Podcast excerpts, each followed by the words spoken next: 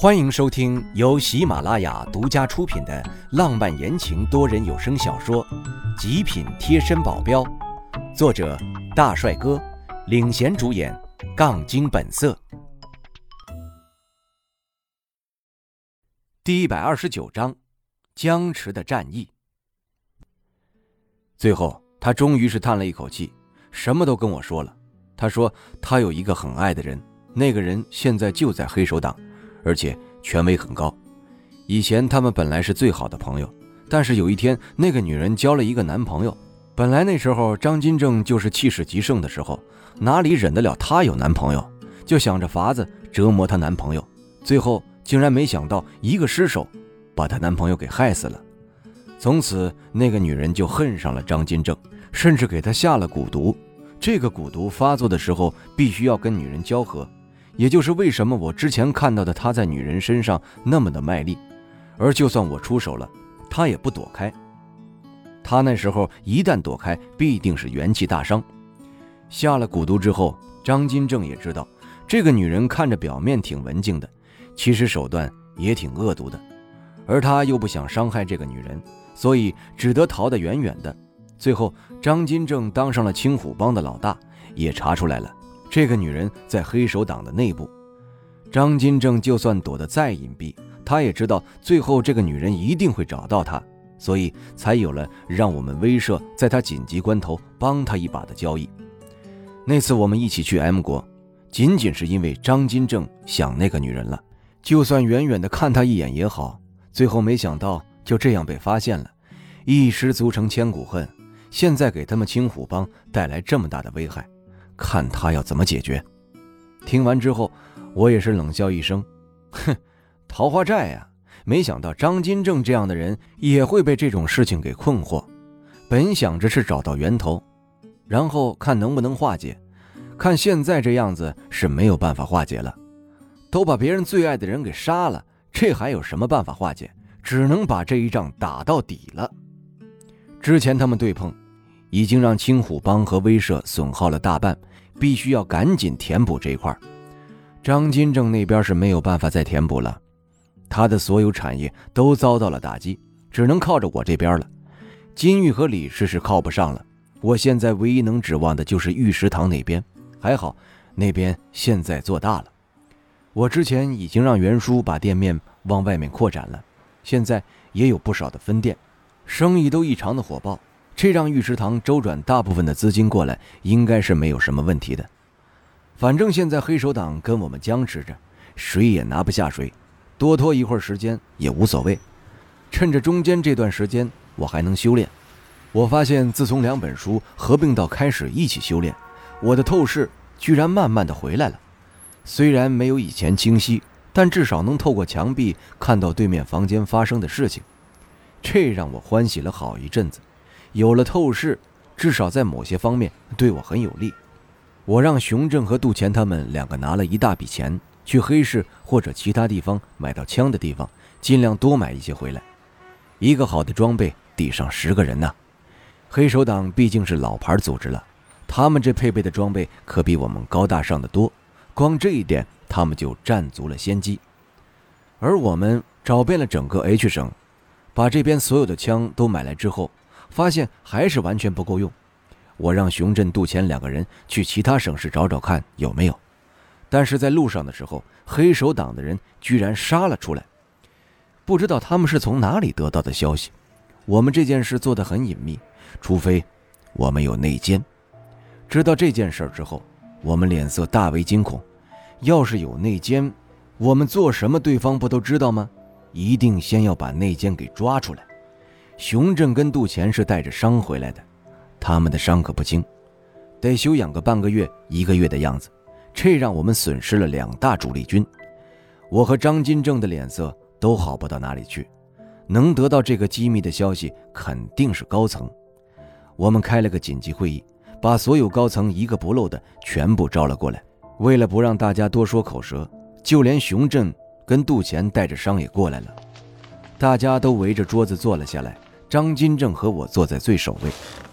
先是张金正在上面发话，说这次事态的严重性，而我用余光扫视大家，看下大家的反应。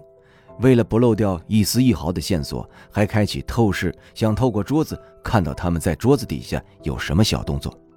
这么一整，没想到还真被我找出来了。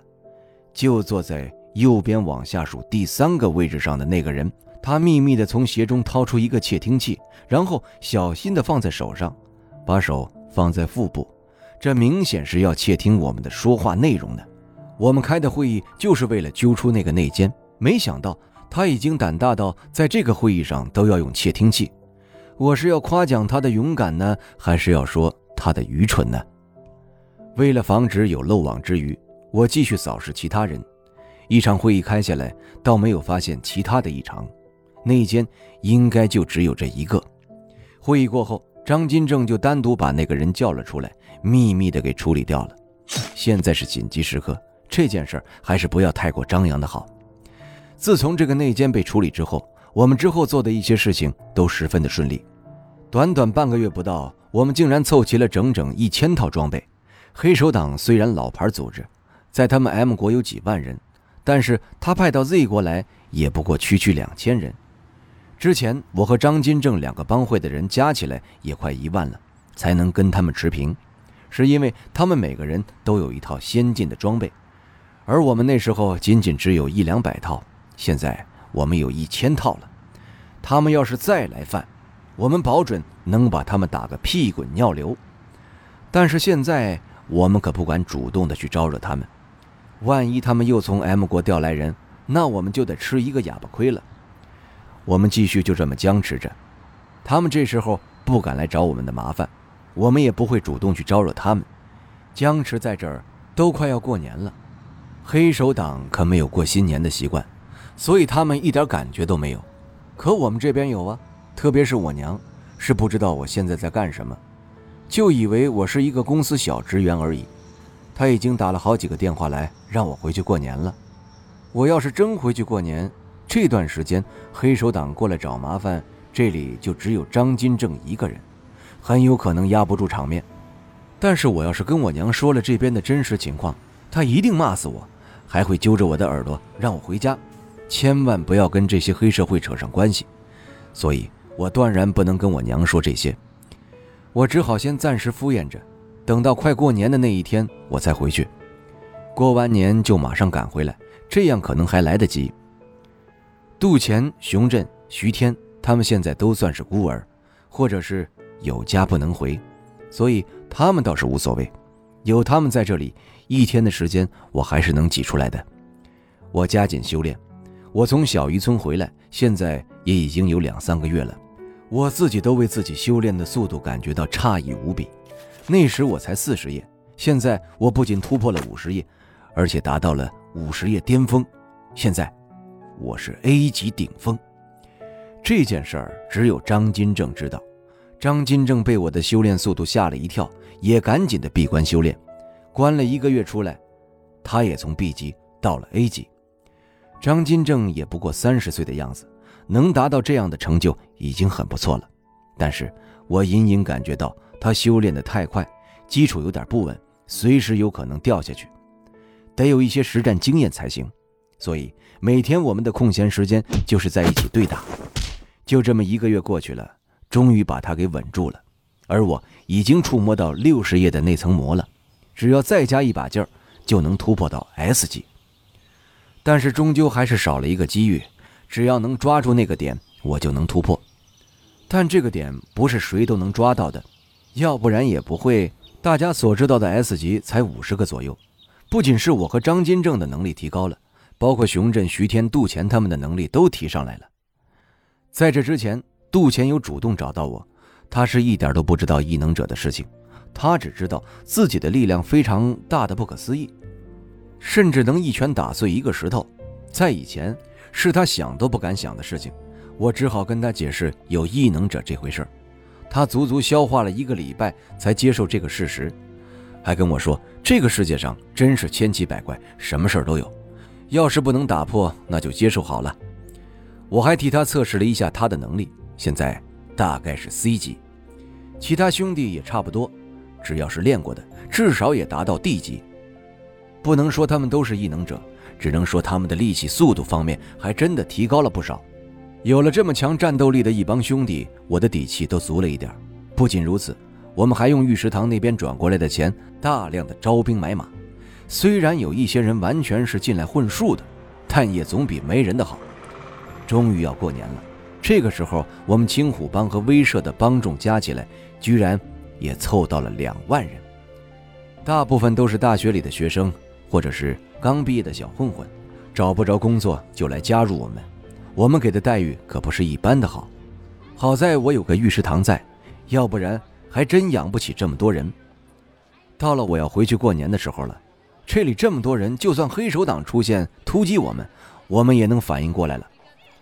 坐上回家的车，跟我一起来的还有苗倩倩、灵燕。灵燕的老家也在这边，她跟我过来，只不过顺路而已。她也要回家。至于钱多多，我们秘密安排把她送回家了。走的时候，她一脸的不舍和不情愿，还说过完年一定要来我们村子找我们，让我们不要走那么快。现在。H 省那边我也不急了，本来打算过完年就走，现在没必要了，可以在老家多待几天。而且我陪娘的时间实在是太少了，现在这段时间可以陪下娘，正好也能等着钱多多来到这儿跟我们会合，然后一起回去。一到家，我首先给娘介绍的就是苗倩倩，我跟她说，这是我未来要娶的媳妇儿，娘一下子就乐开了花。拉着苗倩倩的手，笑得停不下来。听众朋友，本集已播讲完毕，感谢您的收听。